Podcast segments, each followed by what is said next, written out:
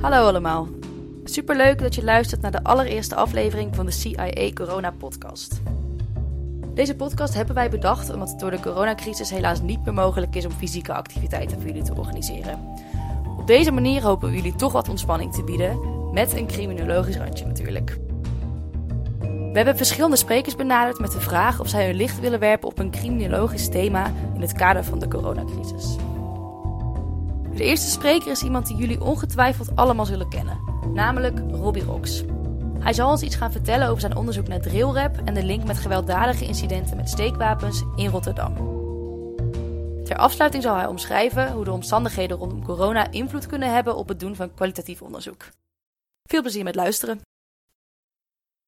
Dag allemaal. Laat me beginnen met de hoop uit te spreken dat het enigszins oké gaat met jullie in deze toch wat vreemde tijd. Van de mensen van CIA kreeg ik het verzoek om een korte podcast te verzorgen over criminaliteit tijdens de coronacrisis.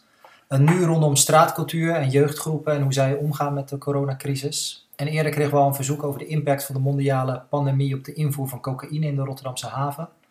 dat zijn eigenlijk hele interessante en hele wezenlijke vragen, maar ook vragen die zich niet zo eenvoudig laten beantwoorden. Simpelweg omdat we eigenlijk nog midden in die crisis zitten. En dat staat eigenlijk het geven van gefundeerde antwoorden op deze hele interessante, maar ook bijzonder complexe vragen in de weg. Na een overleg met CIA heb ik om die reden voor een iets wat andere opzet gekozen. Sinds januari 2020 zijn Jeroen van der Broek en ik in opdracht van de gemeente Rotterdam met een onderzoek bezig naar het fenomeen drillrap en de vermeende link van deze muziekstroming met geweld en in het bijzonder een aantal incidenten met steekwapens in Rotterdam. En ik wil eigenlijk de komende 20 minuten gebruiken om jullie hier iets meer over te vertellen. Over wat drill is, uh, wat dan die vermeende relatie met geweld uh, zou kunnen zijn, maar ook hoe wij onderzoek doen naar dit fenomeen.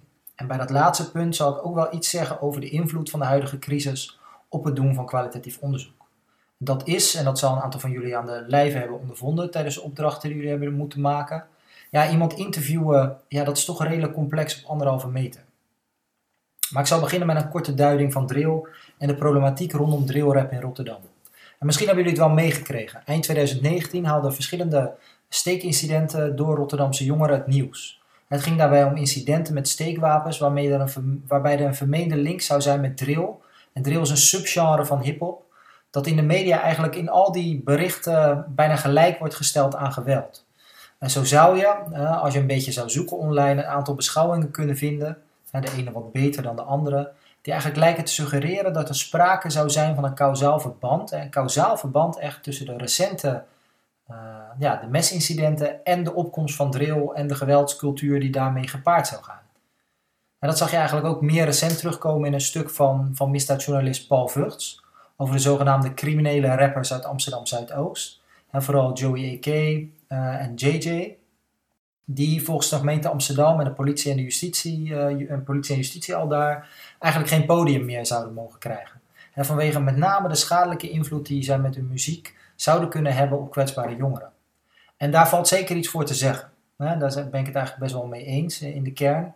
Maar ik vind het wel zonde dat in veel van dit soort beschouwingen eigenlijk wel, naar mijn idee, te veel voorbij wordt gegaan aan de complexiteit van de relatie tussen hip-hop en straat en criminaliteit. Uh, en een ander goed voorbeeld daarvan is uh, nou ja, een recente podcast, uh, de zogenaamde Willem-podcast van 30 april, waar ook Paul Vugts te gast was. dat is op tijden toch iets wat ja, tenenkrommend als ik eerlijk ben. eigenlijk in de manier waarop er over hip-hop wordt gesproken. Nou goed, die zorg voor de gevolgen van de blootstelling van kwetsbare jongeren aan bepaalde beelden waarin geweld of criminaliteit wordt verheerlijkt of getoond, ja, die onderschrijf ik volledig. Alleen het probleem dat besproken wordt is naar mijn idee vele malen complexer dan alleen de muziek waar deze jongeren naar luisteren. Het gaat om jongeren die geconfronteerd worden met allerlei processen van uitsluiting. En wat nu zo typisch is aan hip-hop en wat het ook zo complex maakt, is eigenlijk dat de samenleving de afgelopen 10, 20 jaar steeds meer hip-hop is gaan omarmen. En allerlei facetten van hip-hop. Bijvoorbeeld in de vorm van de nou, bepaalde straattermen en straattaal die gemeengoed is geworden. Eh, maar ook specifieke kledingstijlen, allerlei street brands die nou ja, toch wel gretig geconsumeerd worden. Uh, maar ook de muziek zelf die commercieel is geworden en eigenlijk de meest populaire muziekstroming is uh, tegenwoordig onder jongeren. Tenminste als je kijkt naar de streams op Spotify. Um, nou, maar, maar, ik denk ook aan de, manier waarop muziek gebruikt wordt in allerlei reclames. Oftewel, je zou kunnen zeggen dat er een zekere sprake, er sprake is van een zekere insluiting van de Nederlandse hip-hop. Maar dat je tegelijkertijd rondom de meer rauwe randjes van de muziek waar de, met name de link met de straat en criminaliteit, de, de, link die hip-hop eigenlijk historisch gezien heeft, ja, dat dat allerlei problemen op, oplevert en dat er daar meteen met de vinger wordt gewezen. Zo krijg je een hele vreemde mix van aan de ene kant het overnemen en insluiten van bepaalde aspecten van die subcultuur en tegelijkertijd het uitsluiten, het uitsluiten van, die, van andere onderdelen. En met name dat uitkotsen, als we even met Jock Jong zouden spreken van hip-hop, dat zien we nadrukkelijk gebeuren rondom drill. En dat is in zekere zin ook wel verklaarbaar. Rondom drill zien we eigenlijk in Nederland sinds een jaar of twee allerlei nummers en video's verschijnen online waarin rappers of groepen jongeren elkaar naar het leven lijken te staan. En waarbij de muziek en de verspreiding daarvan via social media zou fungeren als een katalysator van geweld. En je ziet en je hoort dat in een aantal drill, nou je ziet en je hoort in een aantal drillnummers, namelijk hoe jongeren ja, elkaar beledigen, elkaar uitdagen en bedreigen met fysiek geweld. Onder andere nou ja, door het uitbeelden en het tonen van steekwapens, maar ook wel vuurwapens. En wat opvalt is dat, dat die bedreigingen en die verwijzingen naar geweld vaak heel expliciet zijn en ook heel specifiek. Dus bijvoorbeeld door namen te noemen of door te verwijzen naar hele concrete gebeurtenissen zoals vechtpartijen of steekincidenten. En deze online en muzikale provocaties die kunnen het startpunt zijn van conflicten tussen groepen jongeren of tussen buurten, maar die kunnen ook reeds bestaande spanningen verder op het spits drijven. Een andere zorg die er bij professionals bestaat, is dat de vermeende geweldscultuur in die populaire drillmuziek ook zou kunnen bijdragen aan de populariteit en misschien ook wel de normalisering van steekwapenbezit en gebruik onder jongeren. Eigenlijk de populariteit van zogenaamde shanks. Uh, waardoor, nou ja, en het kan dus voorkomen dat jongeren het gevoel hebben zichzelf te moeten gaan bewapenen uh, om eigenlijk zorg te dragen voor hun eigen veiligheid. En nog los van hoe veilig of onveilig de buurt is waar zij uh, vandaan komen of in wonen. Nou, omdat de problematiek rondom drill in Nederland eigenlijk relatief nieuw is, uh, is er tot op heden ook nog weinig wetenschappelijke kennis beschikbaar over het onderwerp.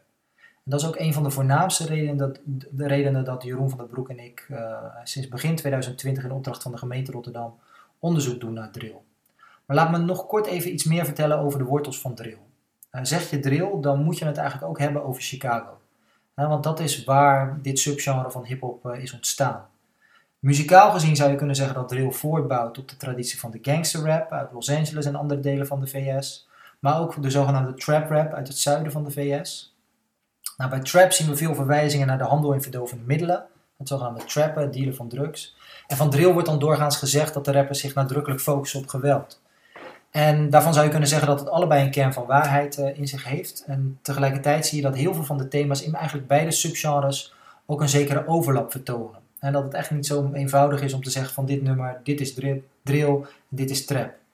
Maar toch even terug naar Chicago, stad die bekend staat om zijn hoge moordcijfers en gangactiviteiten. En de rappers, uh, nou ja, met name de rappers uit wat ook wel wat Chirac wordt genoemd. Hè. Samenvoeging van Chicago en, Chirac, en Iraq. En dan krijg je Chirac, om aan te geven hoezeer dat geweld ja, is ingebed in die stad, in ieder geval onderdeel uitmaakt van de belevingswereld van, van de rappers en de jongeren daar. En die context, die, die zag je en die zie je eigenlijk terugkomen in de clips. En die hoor je ook nadrukkelijk terugkomen in de muziek. de rappers spreken over best wel moeilijke en ook wel gevaarlijke omstandigheden waarin ze zijn opgegroeid en waarin ze zich proberen staande te houden. Nou, drill kunnen jullie nadrukkelijk kennen ook van eh, Chief Keef, iemand die viral ging eh, rond 2012.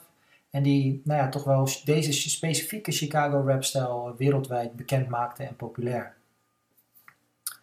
Nou, belangrijk om de drill in Nederland te kunnen begrijpen is echter vooral de oversteek die de muziek heeft gemaakt naar, naar de UK. Het ontstaan van de zogenaamde UK drill. Nou, in, in het Verenigd Koninkrijk bouwt de drill voort op de zogenaamde grime rap. Uh, en vertoont daarmee dus wel een aantal verschillen, maar toch ook wel wat overeenkomsten met de drill uh, uit Chicago. Nou, bijvoorbeeld één wezenlijk verschil is dat in Chicago, in de VS, eigenlijk de verwijzingen naar geweld vooral betrekking hebben op vuurwapens. En dat is ook wel waar de term, drill oorspronkelijk vandaan zou zijn gekomen, naar het geluid van de volautomatische vuurwapens. De UK drill die kennen we eigenlijk vooral vanwege de problematiek rondom het mesgeweld uh, in Londen en eigenlijk ook in andere grote steden in de UK. En dat is dus bijvoorbeeld één wezenlijk verschil. Nou, we zouden ook nog meer naar de muziek kunnen kijken. We zouden echt kunnen inzoomen op de muziek, op de BPM, op de melodieën. En dan zijn er ook verschillen te benadrukken. Maar goed, ik ben geen muzikoloog en dit is ook geen muziekpodcast, dus ik wil dat eigenlijk uh, niet doen. Maar ik wil wel kortjes even zeggen over de clips. En mochten jullie niet bekend zijn met drill uh, en misschien in deze tijd even weinig om handen hebben, dan is het wel eens aardig om op YouTube te zoeken naar drill clips. Hè. Zowel de UK drill clips als de Nederlandse drill video's. Want dan zie je een aantal hele interessante patronen. Het zijn vaak heel rauwe clips, weinig gepolijst. Ze hebben een soort ja, do-it-yourself uh, feel. Zelf opgenomen, zelf geëdit en zelf online geplaatst. En vaak zie je dat de groepen jongeren uh, die je in die clip ziet, helemaal in het donker gekleed zijn. Vaak in trainingspakken of met kleding waarvan je de logo's kunt herkennen. Bekende straatmerken als Stone Island, de North Face. Maar toch ook veel Adidas en Nike. En op, opvallend vooral, en dat, dat is wel tegenwoordig wat minder, maar in een aantal van die clips zie je dat de jongeren en de rappers een gezichtsbedekking dragen. Helemaal coronaproof zou je kunnen zeggen inmiddels. Maar zij deden eigenlijk dat al veel eerder door hun gezicht en mond te bedekken met sjaals, met capuchons, met bivakmutsen en ook wel met maskers. Uh, soms met hele angstaanjagende beeldenissen.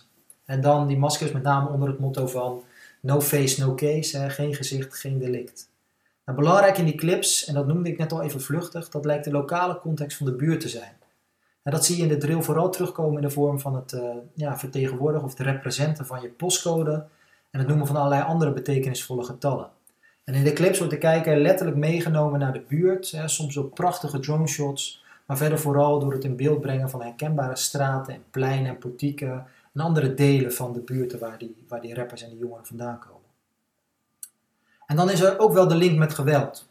Nou, allereerst zie je wat symbolisch geweld in de vorm van rappers en hun achterban die hun handen gebruiken om bijvoorbeeld gang signs of, hand signs te maken. En dat zijn dan veel verwijzingen naar hun buurt of hun groepen. Je ziet ook allerlei pistoolschoten die worden nagebootst, vuurwapens die worden nagebootst met handen en met armen. Uh, maar toch ook messteken in sommige gevallen. Uh, maar toch ook, en daar bestaat met name de grootste ophef over, uh, dat er ook wel vrij grote machetes, uh, grote messen of KM's, keukenmessen en ook wel wat vuurwapens worden getoond in de clips. Duidelijk zichtbaar, gedragen door de rappers. Vaak dan met een bivak of een, of een masker. Typerend voor drill zou je kunnen zeggen zijn met name de frequente verwijzingen naar de zogenaamde ops, naar de rivalen, naar de tegenstanders. En dat kunnen andere buurten zijn, dat kunnen andere postcodegebieden zijn. Uh, en het gaat dan om jongeren of groepen die niet in een andere buurt of in de buurt van de rappers mogen komen, letterlijk. Uh, maar dat betekent dat kunnen ook bijvoorbeeld rivaliserende gangs of groeperingen zijn. En deze ops, die moeten worden bestreden en vaak met geweld. En je ziet daarbij met name dat de beledigingen en de uitdagingen eigenlijk vele malen explicieter en concreter zijn dan dat we tot nu toe kennen uit hip-hop. En die strijd tussen individuen en groeperingen is ook onlosmakelijk verbonden met rap, maar wel op een iets andere manier. Daar is het dissen namelijk lang niet zo specifiek. Ondanks dat er natuurlijk in de historie van rap wel een aantal hele bekende voorbeelden zijn waarin dat wel gebeurt. Maar in drill lijkt het, als je een beetje daarnaar kijkt, op tijden echt niet, nou, niet per se te gaan om de muziek zou ik willen zeggen. Uh, maar dat de muziek veelal gebruikt wordt als een podium of als een medium om allerlei conflicten te beslechten of om op te starten. En je zou dus kunnen zeggen dat in sommige gevallen drill, en dus lang niet alle gevallen voor de duidelijkheid, de straat en de muziek eigenlijk dwars door elkaar heen lijken te lopen. En dat is ook relevant voor de Nederlandse context. Want vorig jaar was er een aantal incidenten in Amsterdam, maar ook in Den Haag en in Rotterdam. Die zijn allemaal breed uitgemeten in de media. Waarbij er sprake zou zijn van een verwevenheid tussen de straat en de muziek. Want het zou gaan om rappers, en niet alleen maar in Rotterdam dus, die op de een of andere manier betrokken zouden zijn bij steekincidenten en waarvan hun muziek, hun drill, een overlap zou vertonen met deze incidenten bijvoorbeeld omdat er in de rapnummers en de clips verwezen wordt naar ruzies of naar hele concrete incidenten. Of omdat de incidenten op straat met messen op de een of andere manier het gevolg waren van conflicten die een oorsprong vonden in muziek of in andere clips. Maar wat Jeroen en ik vanaf het begin af aan belangrijk vonden, is dat er nu eens goed naar dit fenomeen werd gekeken.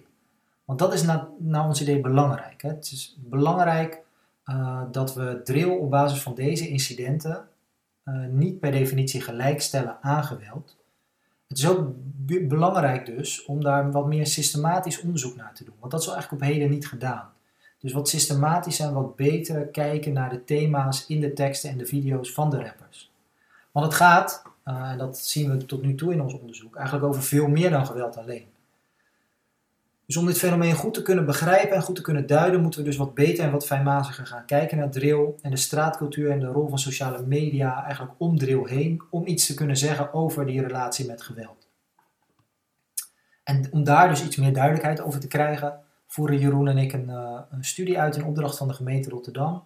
Met name omdat er bij een aantal partners in de integrale aanpak toch de nodige vragen en zorgen zijn over dit fenomeen. En ik zal nu iets meer vertellen over ons onderzoek. Uh, dat bevat eigenlijk verschillende, een aantal activiteiten. We zijn begonnen met een literatuurstudie. Die hebben we inmiddels afgerond. En wat daarin opvalt is dat er aan de ene kant nog relatief weinig is geschreven over drill en geweld. Maar je ziet eigenlijk wel in toenemende mate wetenschappelijke analyses, ook van de UK drill. Uh, soms ook op basis van prachtig empirisch onderzoek. Uh, een echte tip is het artikel Code of the Street van Forrest Stewart, die prachtig, ook binnenkort boek, er verschijnt ook een boek van zijn hand op 12 mei, over zijn etnografische studie in Chicago naar drill en de link met geweld. Ook een aantal mooie beschouwingen over de UK drill. En tegelijkertijd zie je dat veel van wat we rondom drill voorbij zien komen, de, de bredere thema's, niet per definitie nieuw zijn. Maar dat het eigenlijk thema's en patronen zijn die we kennen uit het bredere wetenschappelijk onderzoek naar straatcultuur. Eh, en in het bijzonder de digitalisering van de straatcultuur. Of wat Jeffrey Lane noemt de digitale straat. De straatcultuur op social media. En dat boek van Jeffrey Lane, The Digital Street, is ook wel echt een aanrader, vind ik. Nou, Jeroen en ik wilden daarnaast, naast die literatuurstudie, ook eens iets beter in kaart brengen hoe het nu daadwerkelijk zit met het geweld met steekwapens eh, in Rotterdam. Want er wordt, of beter gezegd, er werd een hoop over geschreven, dat het zou, flink zou zijn toegenomen, en dat drill daar een rol bij zou hebben gespeeld. Maar we wilden wel eigenlijk wat beter kijken naar wat laten die cijfers ons nu zien. Hè? Die cijfers met alle beperkingen die we kennen van politiecijfers. Wat laat dat zien? En daar zijn we eigenlijk nog volop mee bezig. Onder andere omdat Rotterdam een aantal maanden geleden de politie Rotterdam zelf een overzicht heeft gepubliceerd van de incidenten met steekwapens onder jongeren in 2018 en 2019. En daar zag je wel echt een toename. Maar het gaat daarbij om cijfers over alle steekincidenten met jongeren in het Rotterdamse. En daardoor weten we eigenlijk nog heel weinig over de relatie met bijvoorbeeld drill, met social media en of daarbij specifieke groepen betrokken zouden zijn. En we zijn nu bezig om toegang te krijgen tot die data en om een wat fijnmazige analyse daarvan te kunnen geven. En dan de derde ja, component, dat is eh, social media. Veel van deze thematiek is interessant naar ons idee, omdat het jongeren zijn die zowel actief zijn op de fysieke als op de digitale straat. En dat het gaat om activiteiten uh, die bijvoorbeeld op de ene straat consequenties kunnen hebben op de andere straat. Om het even wat concreter te maken, Denk aan een post op social media waarin iemand wordt beledigd. Eh, dat kan zomaar resulteren in fysiek geweld op straat. Maar ook andersom, een conflict of een vechtpartij op straat, wat daar fysiek uh, offline start, ja, dat wordt, dat wordt vaak gefilmd. Dat, daar zijn we ons van bewust. En dat kan dus zomaar integraal worden uitgezonden op social media. Met daarmee ook een veel groter bereik en allerlei anderen die zich ermee kunnen gaan bemoeien. En om die reden vinden wij het van belang om eens wat beter zicht te krijgen op die dynamiek. Dus wat gebeurt er nu online en wat gebeurt er offline en wat zien we daartussen met name uh, gebeuren. Ondanks dat we ons bewust zijn van het feit dat misschien heel veel jongeren die scheiding tussen online en offline, uh, die wij op een heel artificiële manier aanbrengen, misschien niet zo maken. En daar zijn we dus volop mee bezig met dat onderzoek naar social media. En dan zie je echt wel een aantal hele interessante dingen gebeuren. En social media is, en dat zeg ik al bijna tien jaar, en dat zal ik blijven zeggen, dat is echt een prachtige manier om criminologisch relevante data te verzamelen. Want het is echt fascinerend wat je daar vindt. Ik zal daar straks iets meer over vertellen. Nou, het laatste wat we willen gaan doen, of eigenlijk misschien wilden gaan doen, uh, is het spreken met jongeren over hoe zij deze informatie op de digitale straten construeren. Eigenlijk dus over wat zij plaatsen online, waarom, uh, maar in het bijzonder ook hoe zij die digitale content lezen en waarderen. Want daar weten we ook nog heel erg weinig over. Om even een voorbeeld te geven. Er is een Rotterdamse rapper. Dat is geen hele bekende rapper. Tenminste, hij is niet heel erg bekend als rapper. Maar hij heeft wel meer dan 35.000 volgers. dat is 35.000 volgers meer dan ik. Die hele, en die plaatst hele interessante uh, content. Uh, als je daar als criminoloog naar kijkt, dan ga je... Ja, dat is super boeiend. En om een voorbeeld te geven, vorig jaar, want ik volg de beste man al een tijdje plaatst hij een reeks filmpjes waarin hij na een conflict met iemand uit een andere stad, die iets had gezegd in de trant van kom dan naar mijn stad als je zo stoer bent, uh, hij echt daadwerkelijk daarheen reed en eigenlijk verschillende videofragmenten plaatste op Instagram waar hij op de afgesproken locaties was. En eigenlijk steeds terwijl hij dat filmde, schreeuwde waar ben je dan Pussyboy en ook nog een aantal andere krachttermen die ik hier maar niet zal herhalen. Nou, toen ik die video's bekeek, toen dacht ik direct, dit gaat resulteren in fysiek geweld het is bijzonder dat het gaat om een conflict dat eigenlijk online eh, start en dat de rapper nou ja, dat, daar dus ook offline gevolg aan wil geven en ook daadwerkelijk uh, zich verplaatst fysiek naar die andere stad. Maar wat nog heftiger is, en dat zie je in het laatste filmpje pas, is dat de camera gericht wordt op de riem van de rapper en dan zie je eigenlijk heel kort, heel subtiel een vuurwapen zitten. Nou, als ik dit in real life eh, of in real time had bekeken, dan had ik nou ja, echt wel een aantal nieuwsites ververst om te kijken of dat dan ook was geresulteerd in een, ja, in een schietpartij of iets anders. je ziet dus een jonge man die problemen heeft met iemand anders, die neemt zijn wapen mee en die gaat naar de afgesproken locatie. En als ik daar dan als buitenstaander naar kijk en ik lees en ik hoor wat er gezegd wordt in de comments, ja, dan denk ik daar gaat echt iemand geschoten worden. Maar dat bleek in dit concrete geval eigenlijk niet te gebeuren. De twee treffen elkaar niet.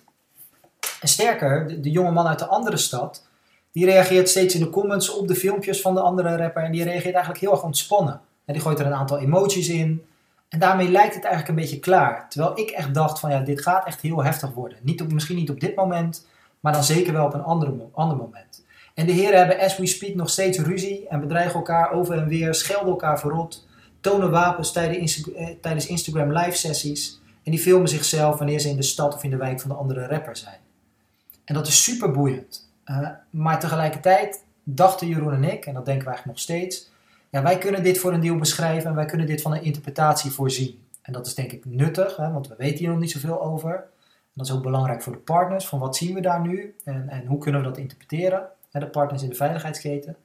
En tegelijkertijd ja, wij zijn twee witte, hoogopgeleide mannen die niet van de straat komen, ook niet online zijn opgegroeid. Uh, en dus misschien een deel van wat wij daar zien, wat wij online zien, ook vanuit ons eigen kader interpreteren.